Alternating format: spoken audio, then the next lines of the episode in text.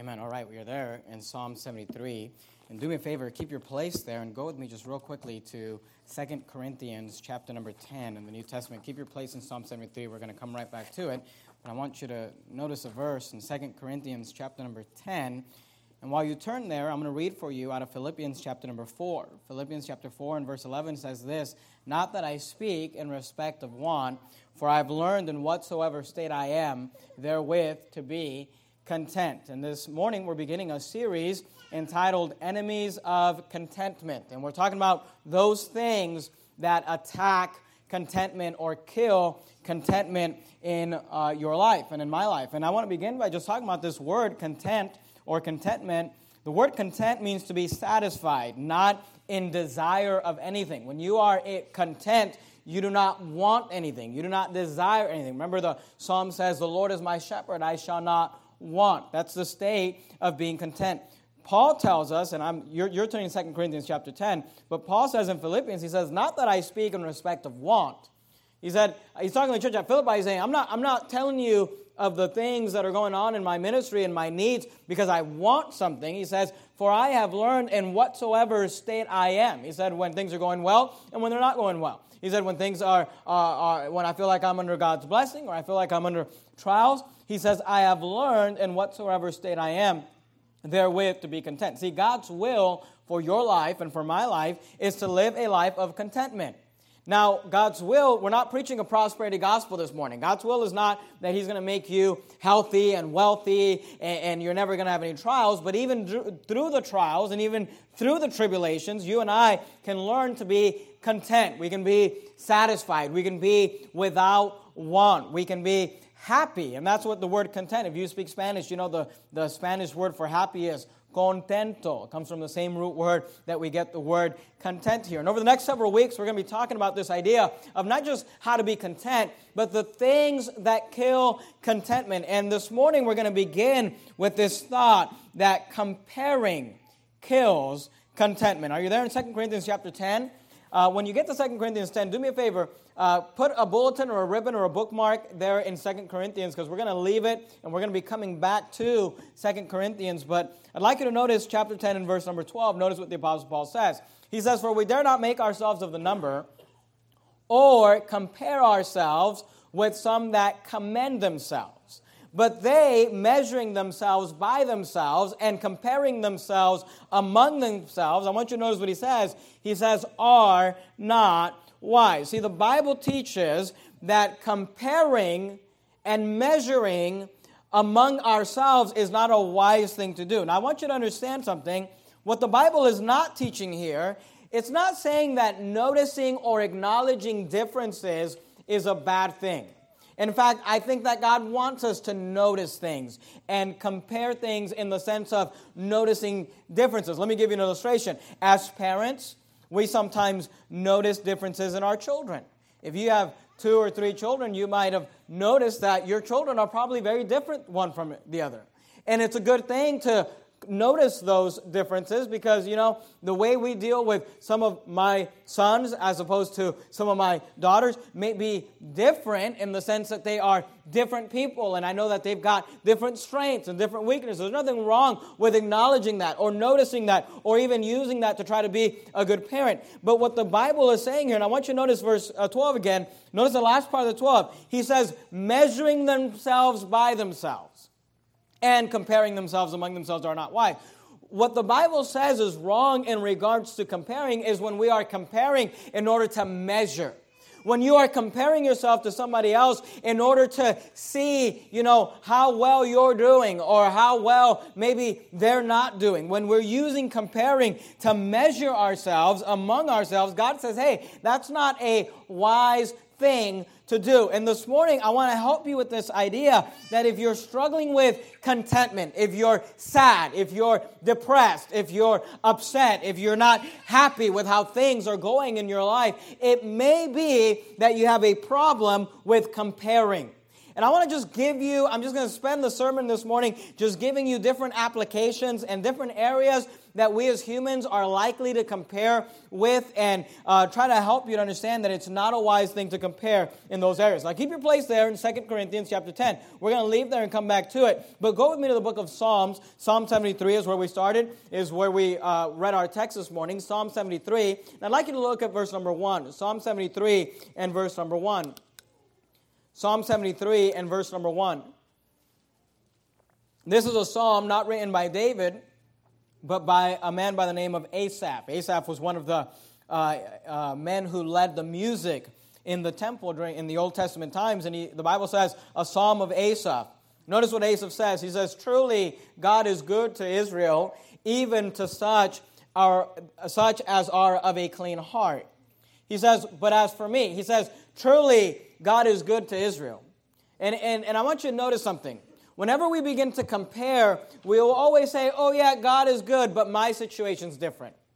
Oh, yeah, God is good, but, but for me. Because notice what he says. Truly, God is good to Israel, even to such as of a clean heart. Notice verse 2. But as for me, he's like, God, God's good to other people. He's like, God is good to the nation of Israel. God is good to those that have a clean heart. But he says, But as for me, my feet were almost gone. My steps had well nigh slipped. He said, I, I almost uh, uh, quit on God. He said, I almost got backslidden. He said, I, my feet were almost gone. He said, I, I had well nigh slipped. Look at verse 3. He, he said, You said, why? Why did he get backslidden? Why did he almost quit? Why did he almost uh, quit on God? Notice verse 3 For I was envious at the foolish. He said, I, I started looking at the foolish. He said, I started comparing with the foolish. He said, and I became envious. He said, for I was envious at the foolish. He says, when I saw, here's what he's saying, when I began to compare, notice, the prosperity of the wicked. He says, for there are no bands in their death. He said, I started looking at the wicked. He said, I started looking at the wicked nations, and I started looking at the way that they died. And he said, they don't get captured, they don't get arrested, they're not in bands when they die, they're not in captivity when they die. He said, like the children of Israel have been. Notice what he says, for there are no bands in their death, but their strength is firm. Notice verse 5. They are not in trouble, notice the comparisons, as other men. And here's what he's saying they're not in trouble like I am. He said, They're not in trouble as other men, comparing himself with the wicked. He says, Neither are, neither are they plagued like other men, comparing himself and really co- comparing them to others, but really he's comparing them to himself. For sake of time, we could preach a whole sermon out of this psalm, but skip down to verse number 12. Notice what he says. He says, Behold, these are, un, the, these are the ungodly, notice, who prosper in the world. They increase in riches. Notice verse 13, for he says, Verily, I have cleansed my heart in vain and washed my hands in innocency. He says, For all the day long have I been plagued. He says, I've washed my hands. He said, I've tried to live a righteous life. He said, I've, I've, I've washed my hands and I've cleansed my heart. He said, I've tried to follow the Bible. I've tried to follow the Word of God. I've tried to follow what God says. I, I've tried to do everything right. And he says, notice in verse 14, he says, For all the day long have I been plagued and chastened every morning. He said, I'm trying to do right and I keep having problems and I keep having troubles and I keep getting plagued and I keep having issues. And when I look over on the other side of the fence, I see the wicked who don't care care about God. I see the wicked who don't care about church. I see the wicked who don't care about doing right or living right, and they seem to prosper and they seem to do well. And he says, Maybe I've done it in vain. Maybe I've been wasting my time. Maybe this is something I shouldn't have been doing. And I want you to notice, and here's my first point this morning is don't compare yourself with the prosperity of the wicked. You're there in Psalm 73. Turn one book over to Proverbs 23 and look at verse number 17. Proverbs 23 and verse number 17. Proverbs 23 and verse number 17. Notice what the Bible says. Proverbs 23 and verse number 17, the Bible says this Let not thine heart envy sinners. Let not thine heart envy sinners, but be thou in the fear of the Lord all the day long. See, he says, hey, don't compare yourself with the wicked and the sinners. You say, well, why is that? Well, go, go back to Psalm 73. You're you're, we just turned to Proverbs. Just go back to Psalm 73. Notice what he says. And like I said, we could go through the whole uh, chapter here, but we won't take the time to do it. But I want you to notice verse number 17. Psalm 73 and verse 17. Notice what he says. Until I went into the sanctuary of God, then I, then I, then understood I their end. And listen to me. It's good some, from time to time because we get out in the world and we start looking at the world and we start looking at things that they're doing. It's good from time to time to come back into the house of God and get under the preaching of the Word of God and allow God to spiritually kind of recalibrate us and re uh, and show us the, the, the life of these people in their context. Notice what he says at the end of verse 17. He says, Then I uh, then understood I their end. Notice verse 18. Surely thou didst set them in slippery places. Thou castest them down into destruction. How are they brought into desolation as in a moment they are utterly consumed with terrors? And here's what he's saying. He's saying, yeah, they might have nice houses and they might have nice cars and they might not have any problems and they might not have any issues. He says, but you know what? These wicked people are going to die and burn in hell for all, all of eternity. He says, I know their end. And he said, I'd rather, I'd rather live for God and do right. And maybe I will go through trial. Maybe I will go through tribulation. Maybe I will be plagued and will be persecuted. But he says, I know their end. But he said, I had to look at that in its context and realize that in this world we suffer tribulations. But you know what? This world is not my home. And my reward is not on this earth. And my reward, I don't live for the things of this earth. But look, sometimes we kill contentment in our own lives because we compare ourselves to the wicked. And you know what? The Bible says, let not thine heart envy sinners. Let me give you another example. Go, go to the book of John in the New Testament Matthew, Mark, Luke, John. Matthew, Mark, Luke, John in the New Testament. John chapter number 12. And look at verse number 42. The first thing I said this morning is don't compare yourself with the prospering or the prosperity of the wicked. But let me say this don't compare yourself with the prosperity of compromising Christians. You say, oh, I understand not to compare myself with the wicked sinners of this world. But listen, you know what, as Christians, you know what you should also not be comparing yourself? Is with the Christians who are compromising and prospering in this world. Are there in John 12? Look at verse 42. Notice what the Bible says. John 12 and verse 42, notice what the Bible says. It says, Nevertheless, among the chief rulers. These were the politicians. These were the guys in charge. You can write right next to that phrase, the chief rulers, you can write the, these words Good job. These guys had money. These guys were socially accepted.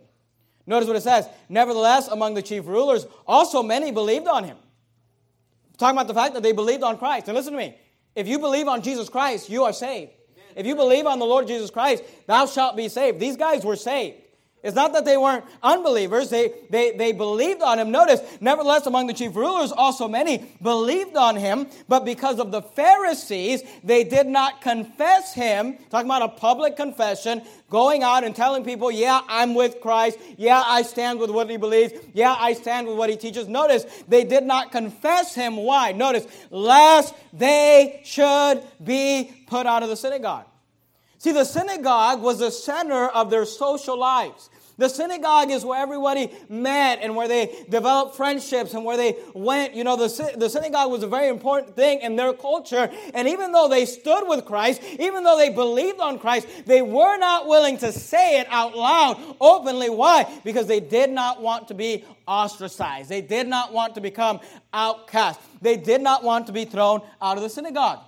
They didn't want to be talked bad about on Facebook and social media. And here you have these Christians who they believed, they were saved, but they compromised. And they were not willing to say, here's where I stand and here's what I believe in because of what might have happened to them socially or with their jobs or in society. Go with me to the book of Hebrews and uh, towards if you start in the book of Revelation, at the, at the end of the Old Test of the New Testament, you go backwards. You're going to go past Jude, past First, uh, First, Second, and Third John, First, Second Peter, James, and then the book of Hebrews. All right, Hebrews chapter number thirteen. Hebrews chapter number thirteen. Hebrews chapter number thirteen.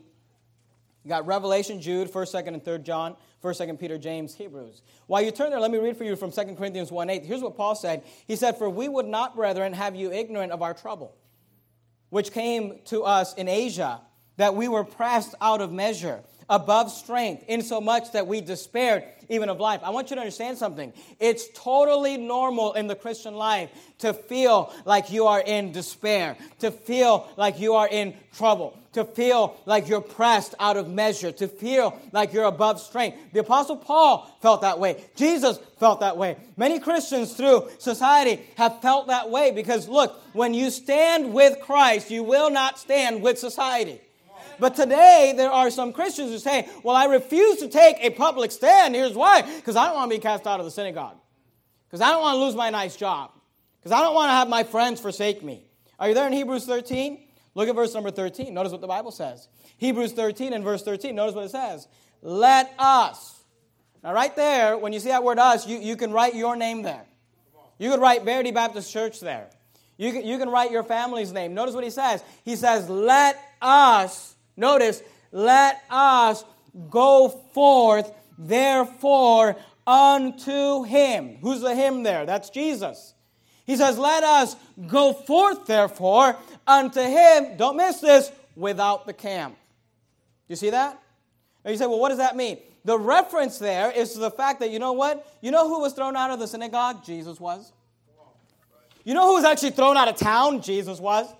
You know that when they actually crucified him, they took him without the camp. They took him outside the city limits. They took him up to Golgotha and they crucified him there because they did not like him, because they did not respect him, because they did not approve of his ministry or what he said. But notice, then the, the writer of Hebrews, he says, Hey, let us, let us go forth, therefore, unto him without the, uh, without the camp. Don't miss this, bearing his reproach.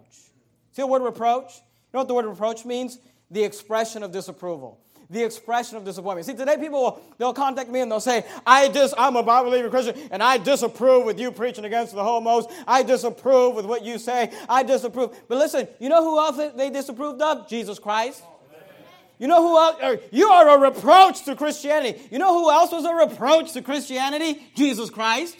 And the Bible actually says that we are to go. He says, Let us go there, uh, go forth therefore unto him without the camp, bearing his reproach. But today, listen to me, today, when you do that, when you're outcast, when you're thrown out, when they hate you and they persecute you, you may begin to look at those rulers, the chief rulers, and begin to compare and begin to lose some contentment.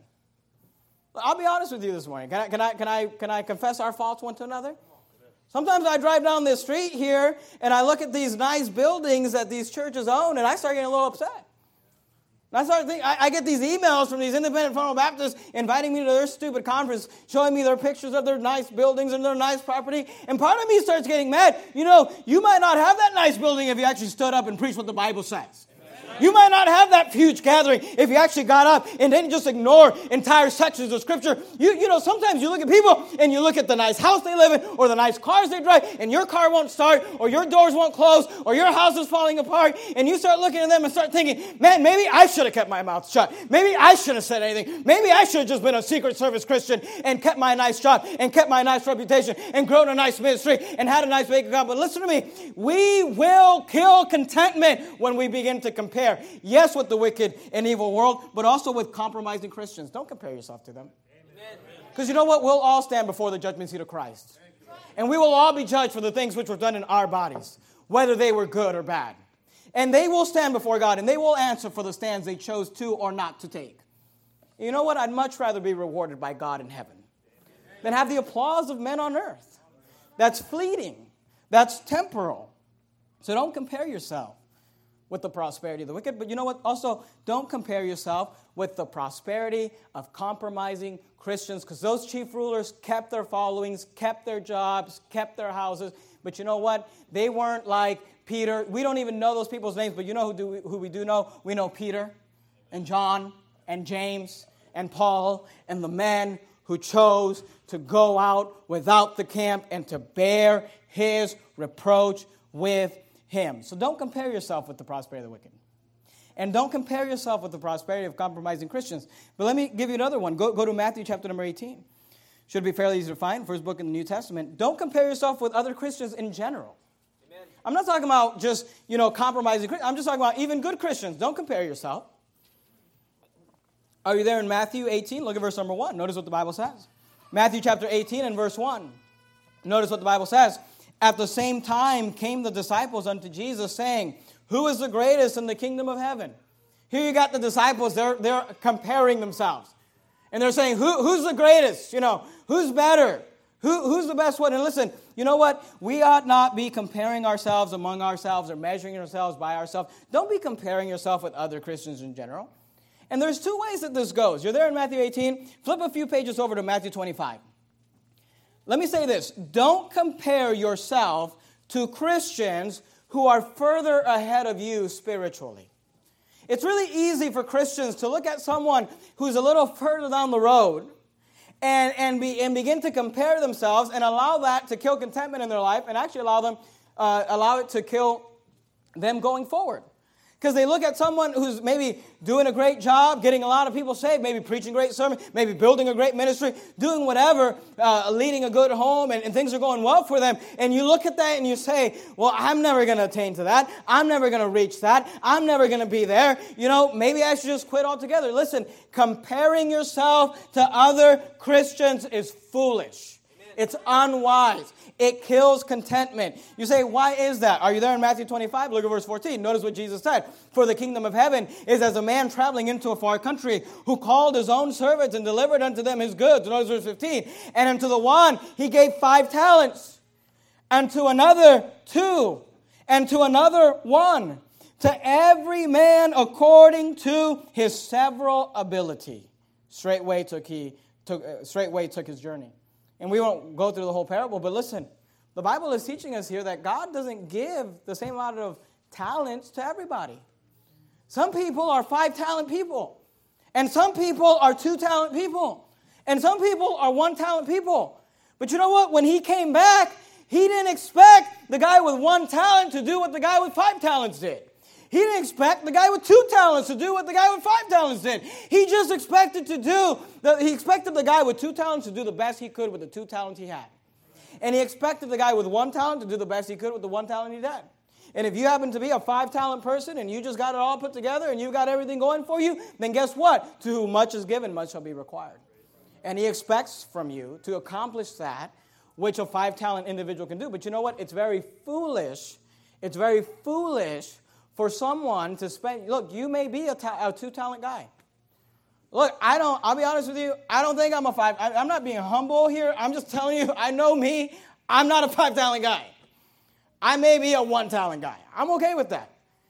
And now, I, don't use that as, here's what people do. You preach these type of sermons, and then they're like, well, I'm a one talent guy, so I'm just going to not, not do anything. Look, all I'm saying is this if you're a one talent person, if you're a two talent person, it'd be very foolish for you to be, spend the rest of your life comparing yourself to the five talent guy, beating yourself up as to why. Why can't I preach that well? Why can't I reach that man? Why can't I do? Why can't I succeed at work like that guy? Why can't I get things done? Hey, listen, maybe you're just a two talent guy. Do what God has given you with what He's given you. Don't waste your life comparing yourself to other Christians and maybe sometimes people that are further down the road with you because you don't know what God has given them. And maybe they are a five talent guy, but they're not doing the best that they could. And you're just looking at them and envying them and comparing yourself, and it's killing contentment in your life. You're there in Matthew. Go to the book of Luke, Luke chapter number 18. Matthew, Mark, Luke. Let me say this don't compare yourself with other Christians in general. Don't compare yourself to a Christian who's further ahead spiritually. And you know what? Let me say this. You know, the Bible says that Jesus came to seek and to save that which was lost. And the Bible says that Jesus came to find and reach sinners. And sometimes people come to church, and you might come to church with a history. You might come to church with a past. There might be major sins in your life that were in the past that you dealt with and you went through that and you ask God to forgive you. Hey, don't be constantly just comparing yourself to some, well, they never did that. Look, Paul said, forgetting those things which are behind. He said, Brethren, I count not myself to have apprehended. But this one thing I do, forgetting those things which are behind and reaching forth unto those things which are before, he said, I press toward the mark for the prize of the high calling of God in Christ Jesus. Don't spend your life saying, Well, I did this in my life and I've got this in my life. Hey, forget about that and just move forward. Forget about that and just do what you can. Press toward the mark from this day on. Spend your whole life looking back, comparing yourself for what you did. Look, the past is in the past. That's why they call it the past. Just forget about it. Move on. Confess it to God and move on. And do great things for God. Are you there in Luke 18? Don't compare yourself to Christians who are further ahead of you spiritually. But let me say this don't compare yourself to Christians who are behind you spiritually. Are you there in Luke 18? Now, let me say this. In Luke 18, we have two men, a Pharisee and a publican. And I don't think the Pharisee was saved, but he serves as an illustration of a religious, self righteous person. Notice what he says Luke 18 and verse 10. Two men went up into the temple to pray, the one a Pharisee and the other a publican. The Pharisee stood and prayed thus with himself God, I thank thee that I am not as other men are, extortioners, unjust, adulterers, or even as this publican. Notice the comparison.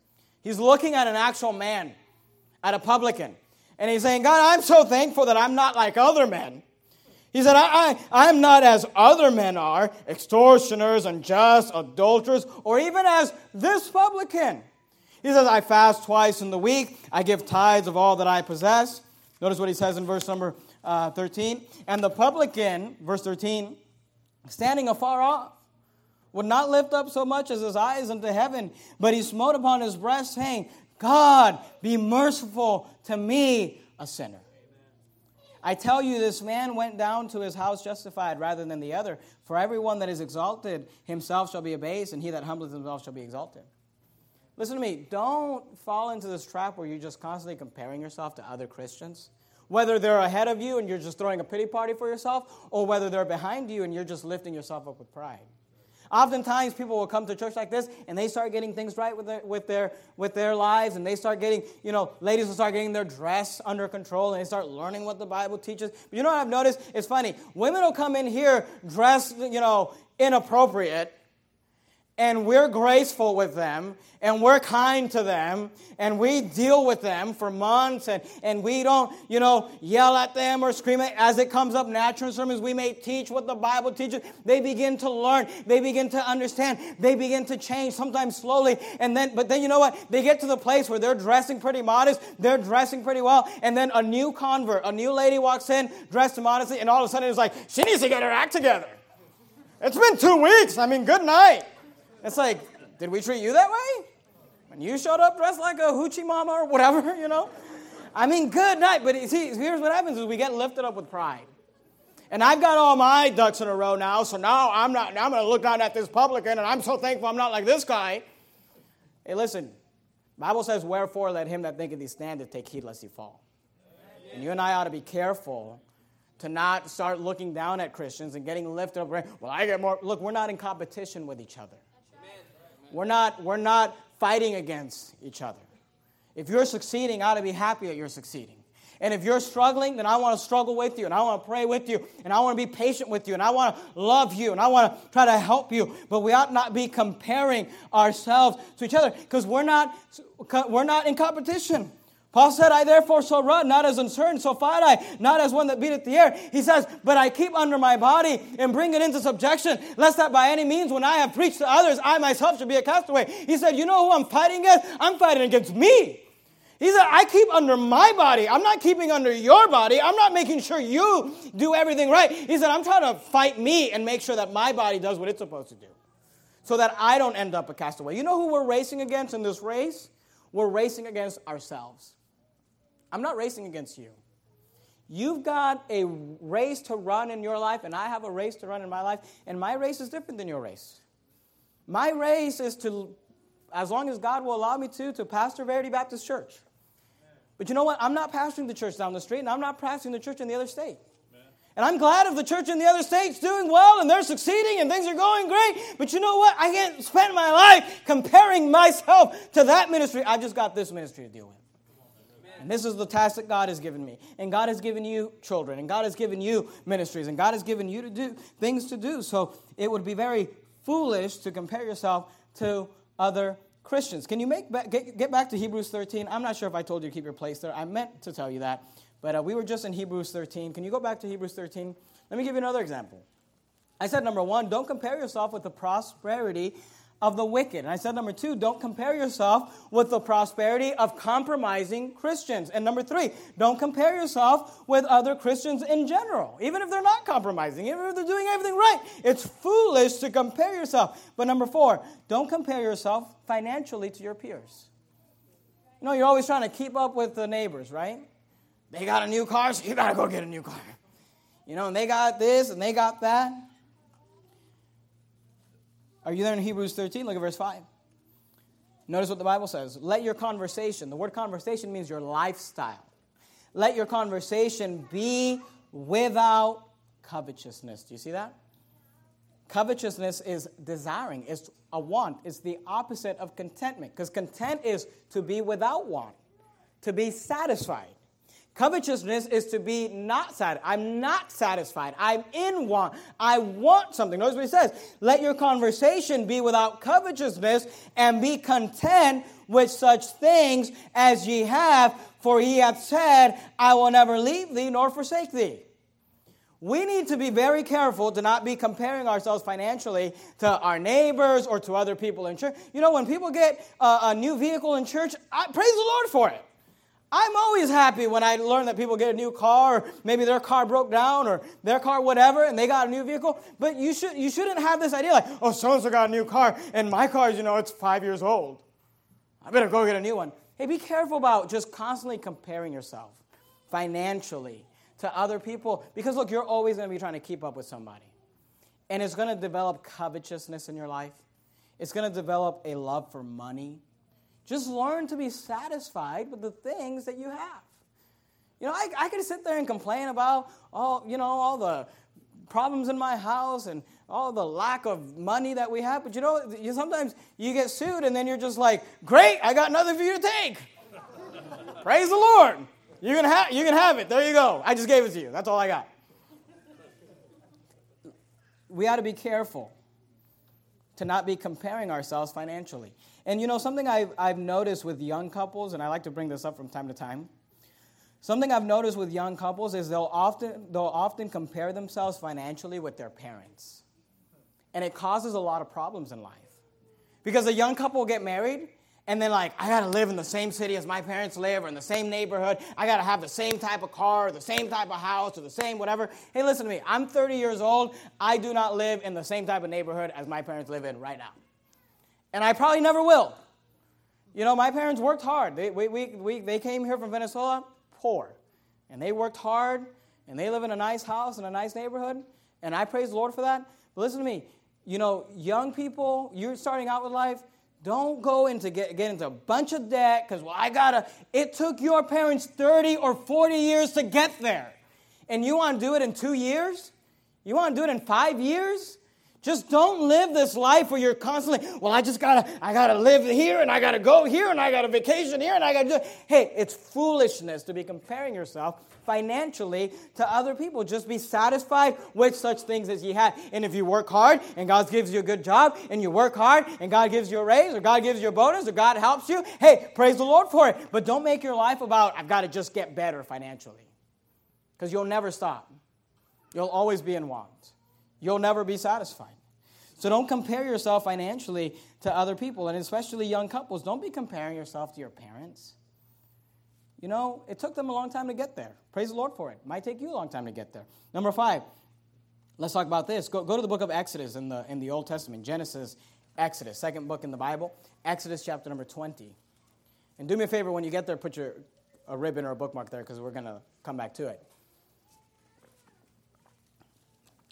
Let me say this don't compare your spouse to someone else's spouse. Don't compare the person you're married to, your husband, ladies, or your wife, gentlemen, to somebody else's husband or somebody else's wife. Are you there in Exodus 20? Look at verse 17. Notice what the Bible says. This is the Ten Commandments. Remember those? Thou shalt not covet thy neighbor's house. Thou shalt not, notice what, what it says in the Ten Commandments. Thou shalt not covet thy neighbor's wife. Do you see that?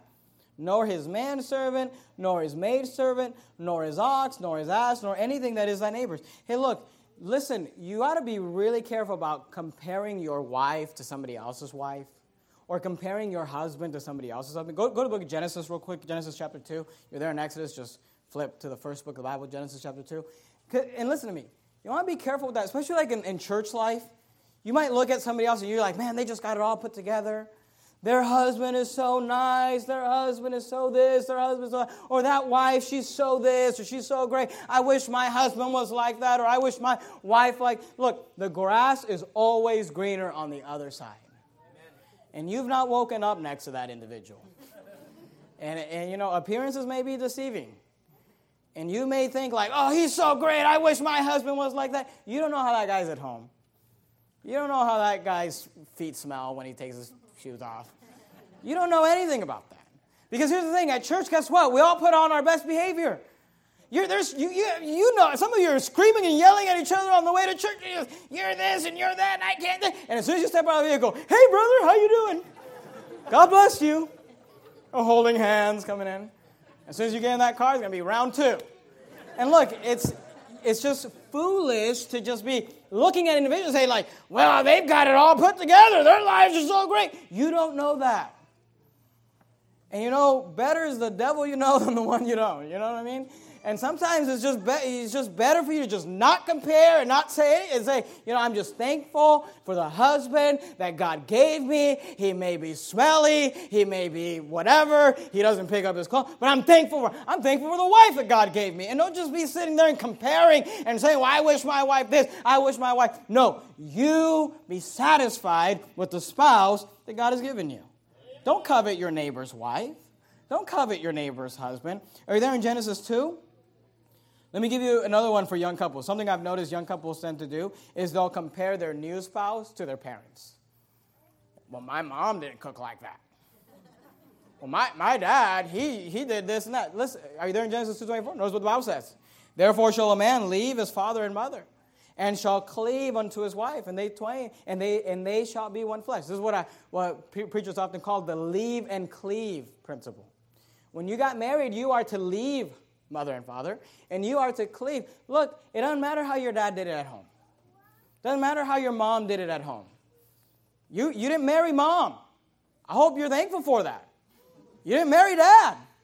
You married this individual that God gave you. You be satisfied with the one. And there are things that we can work through in marriage. And of course, everyone grows as they as they get married, and there, there's all of that. We understand that. But listen, we want to be very careful not be comparing our spouse to other people comparing our husband to other people, saying, I wish my husband had a job like this guy. Hey, look, God gave you that husband.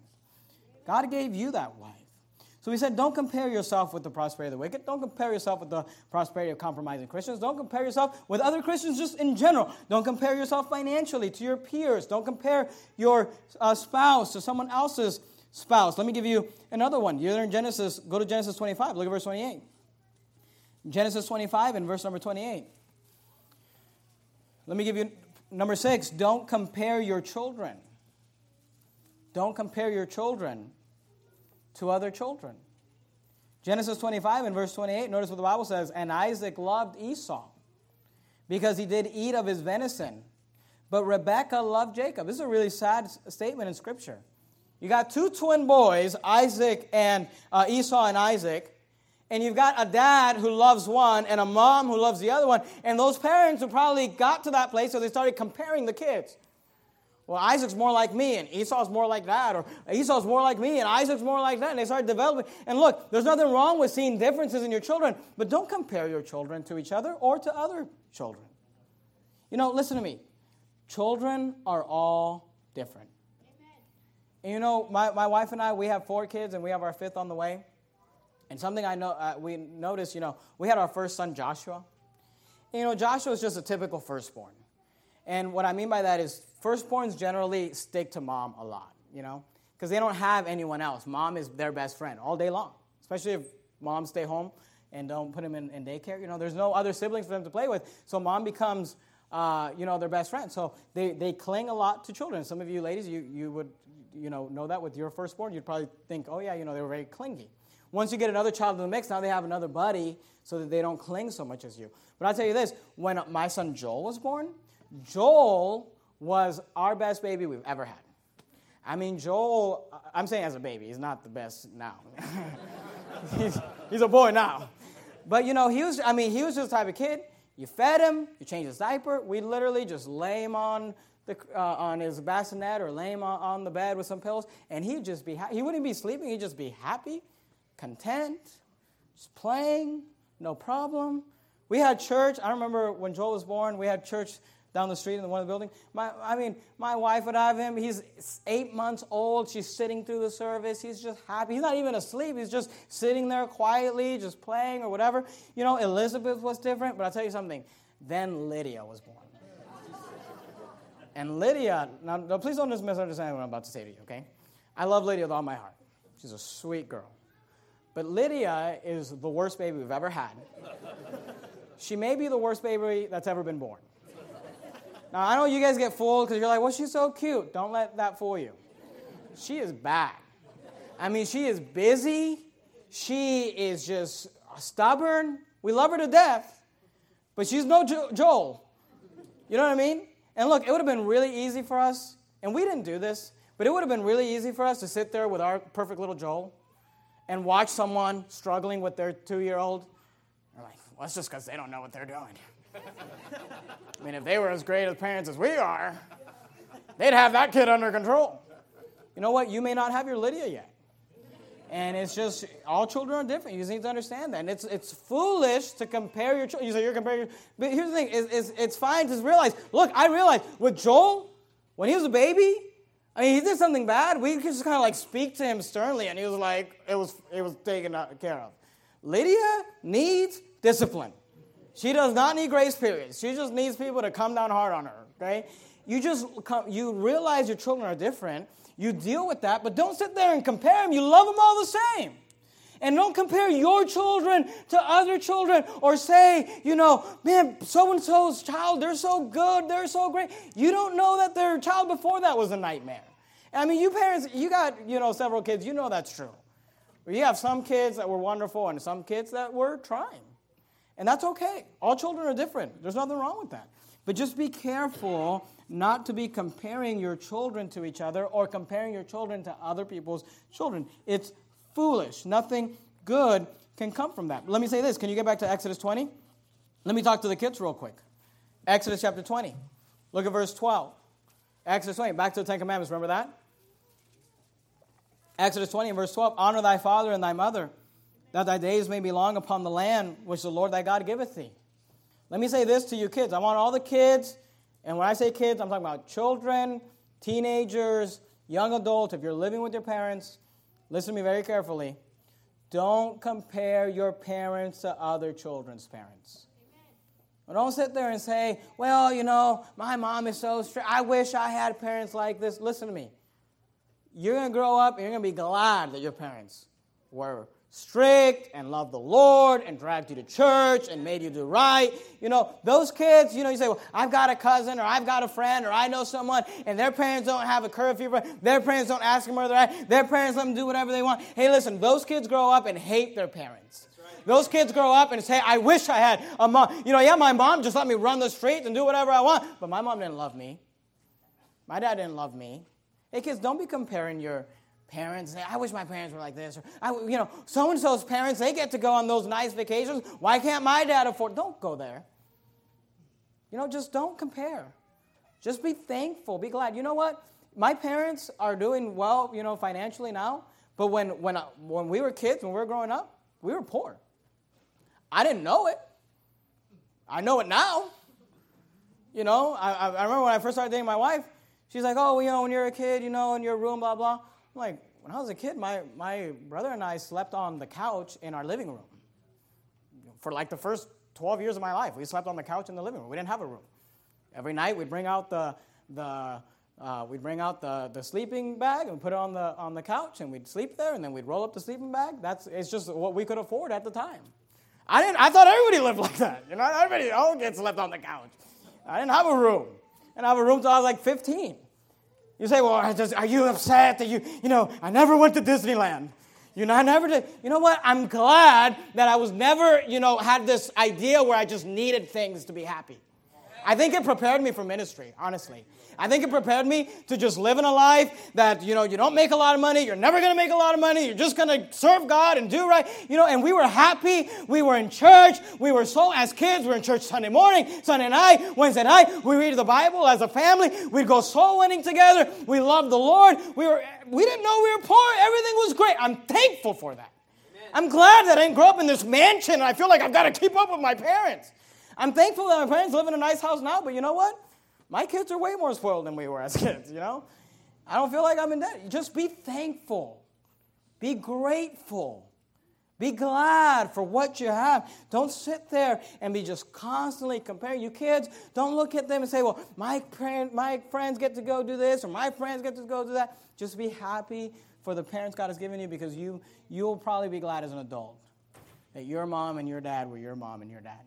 So don't be comparing. Let me give you one more. Go to 1 Corinthians chapter 1.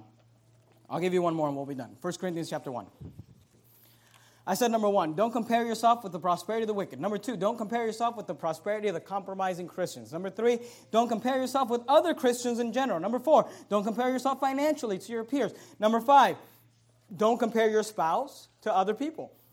Number six, don't compare your children to other children. Number seven, don't compare your parents kids to other children's parents. But number eight, let me, let me finish with this thought. Don't compare churches and pastors to other churches and pastors. Amen. Are there in 1 Corinthians 1? Look at verse number 11. Notice what the Bible says. 1 Corinthians 1 and verse number 11. For it hath been declared unto me of you, my brethren, by them which are of the house of Chloe, that there are contentions among you.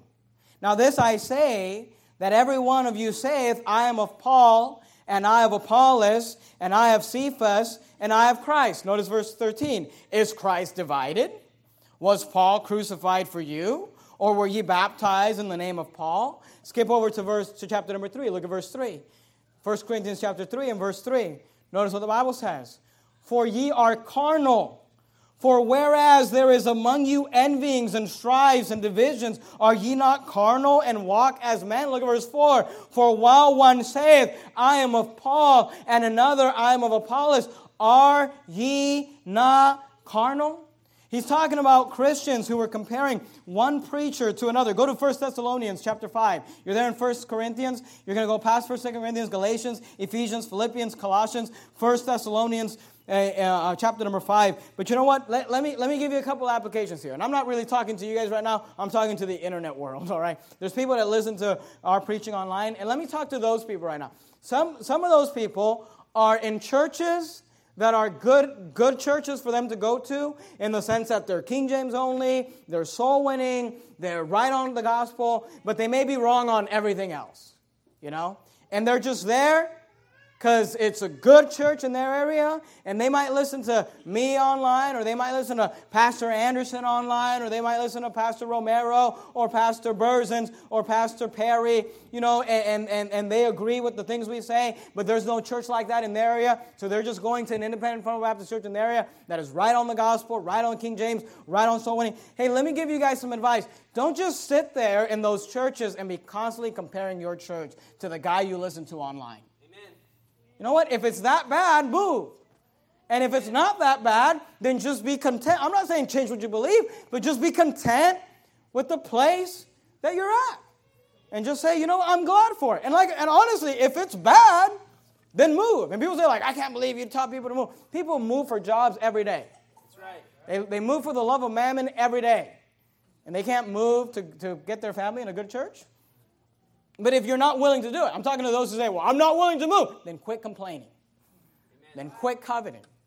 Then be, look, li- I'm not telling you not to listen to preaching online. Listen to preaching online. Teach your wife right. Teach your children right. But don't sit there and be constantly comparing. You know, you know. Here's what your. You say, well, I don't understand why my pastor doesn't like me. Maybe because every time he talks to you, you're telling him about how well the pastor online does. You know, he's probably thinking like, well, go there.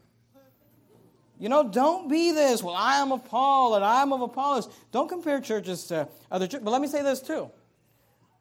If you're in our movement, I'm talking to you guys right now.